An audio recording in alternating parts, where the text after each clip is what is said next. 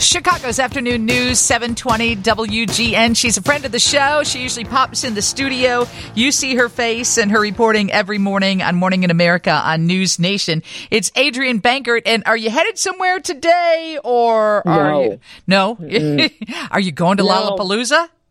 Not tonight. I was invited, but I heard you guys talking about the pedestrian traffic. I try to stay away from the Grant Park area unless I have someplace to be.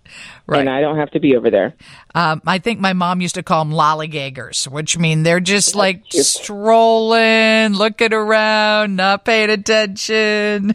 oh yeah, it's fun. I mean, it's it's a blast. I've, I've just it's a huge crowd. It's a great venue. It's gorgeous. Um, yeah, I I just don't have time to get stuck in traffic at at stoplights. yeah. So it, especially when you have a meeting and then you have to be up at two in the morning. So no. Boy, everybody is talking about NewsNation this week because first it started out with the interview that Dan Abrams had with Chris Cuomo. And then boom, at the end of the interview, as I suspected, Chris Cuomo is coming to NewsNation. Did you find out ahead of time or did you find out watching? Um, I kind of found out then. Um, I, I really just try to keep my, you know, self focused on work. Um, notoriously, I try to stay out of, you know, rumor and Yeah. gossip, and so I just kind of thought, you know, whatever, it, whatever happens. Yeah. But yeah, it's a huge, it's a huge uh, get. I mean, his name is very recognizable, whether you love him or you don't like him as much. Um, but clearly, he's in a different phase of life, and he had a lot to say to Dan and it's going to be really in- interesting what he brings to the network. Yeah, it was a really good interview. It really was. And and I know really I asked up. I asked you last week, you know, like how did he land that interview? And then we did have Dan Abrams on and he said, "Look, he's been a friend for years. I've known him." So uh, you you didn't pick that up during the interview because, you know, Dan's questioning is so straightforward and he said it actually made it more difficult because you are asking someone that you've had a friendly relationship with questions that are very pointed. I think that everybody is tasked with that in this business. If you truly want to remain, you know, I don't know if the word is neutral, but um, balanced. And I think there are hard questions that Americans wanted to hear the answers to. Um, at the same time, you know, clearly there's a lot of excitement around him coming. Um, he hasn't been interviewed ever. This is the first exclusive uh, since um, his former employer let him go, uh, to put it lightly, and all the tumultuousness uh, and the chaos surrounding that and controversy. But you know, I think it's it's fascinating because truly, you know, you can have another chapter in life. You can start over. So Absolutely. Um, you're so astute and you carry yourself with so much grace. I don't perceive you as the person who stood in line at the 7 Eleven to get a mega millions ticket, but come on, it was 860 million. Adrienne, did you buy one? I I have a high regard for people who have that much um, that much belief, imagination that they might win because it's such high odds. My girlfriend bought tickets. And she was like, you know, why not? She did the quick picks where they select the numbers for you. Mm-hmm. And just like, I want that money. I mean, that's now a billion dollars. I know. It's going to be huge. And this drawing is going to happen on Friday night. They say the new jackpot might be the nation's fourth largest lottery prize. And you know, when it gets this high, for some reason, people who never play, like me, decide to play. Did you get tickets? Oh yeah, I bought tickets. I took a number from everybody on the show, including Leland, and not one of us matched one number.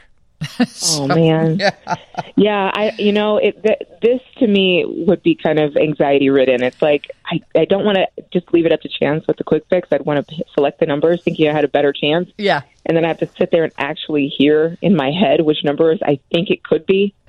I'm like, boy.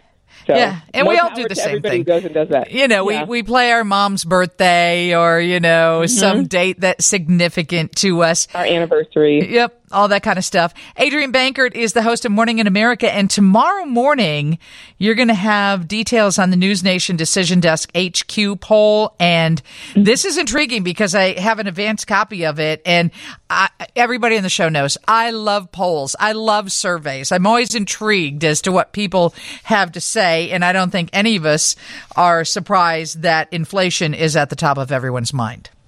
Yeah, it's going to be money every single time eh, by a long shot.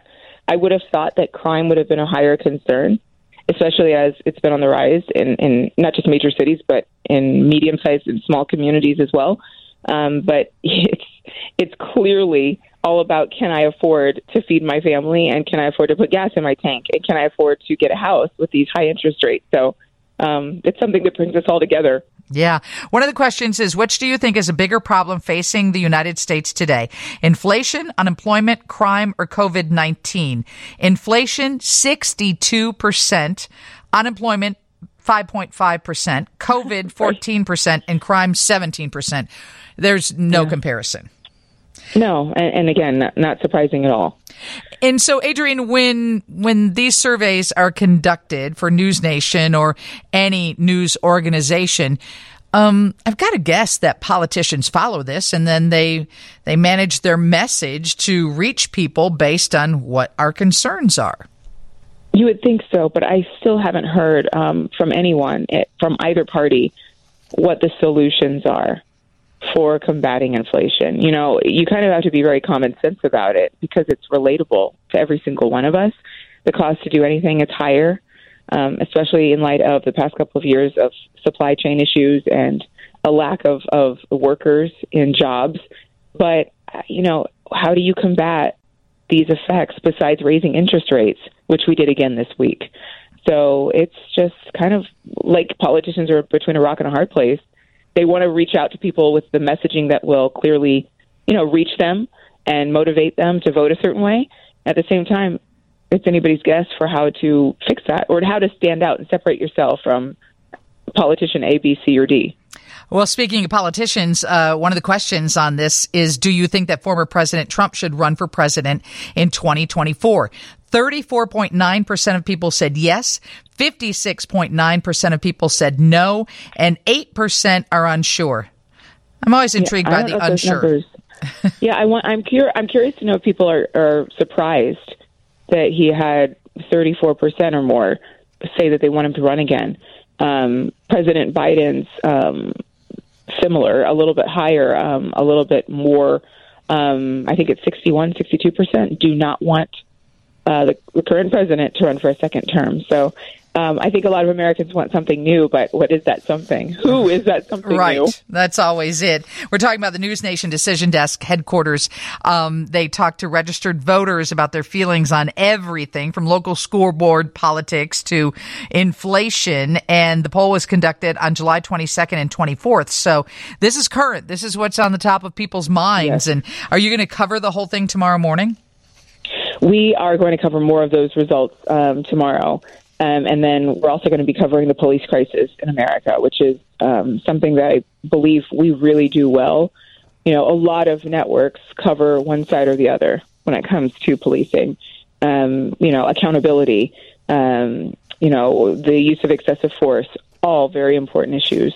Uh, but the low morale and the lack of recruits and the fact that there has been so much anti-police sentiment in across the board is leading to a shortage of officers in communities across the country, especially and, in Chicago. Yeah, I, look at Chicago. I look at 2,000 officers leaving the force in New York City just in 2021. And, you know, to not cover that and to not see where we need to cover both, you know, how we have, you know, compassionate and community policing um, with the need to hold officers uh, to task if they are uh, out of line uh, or worse but also to see, you know, what's going on in America where officers don't want to come back to work. They're walking off the force and they feel not supported. They feel like, you know, unappreciated. Um, so we cover all of that. And, and I'm really proud of the work we're doing. Well, I'm I'm proud to know you. Thank you for joining us on Chicago's Afternoon News. It's Adrienne Bankert. It's called Morning in America. You'll see it tomorrow morning. She joins us every Thursday. Uh, it is a thank you Thursday. They're rolling in, so if you want to get a text message to me about your favorite restaurant server, owner, bartender, we're giving them a pat on the back today. And I know if you wait to the last minute, you probably won't hear their name on the air. So if you want to leave us a voicemail message, that would be great. Just tell us a story about why they're so great. That number is 312 222 5050. Steve has your news next on 720 WGN. Lisa Dent, WGN.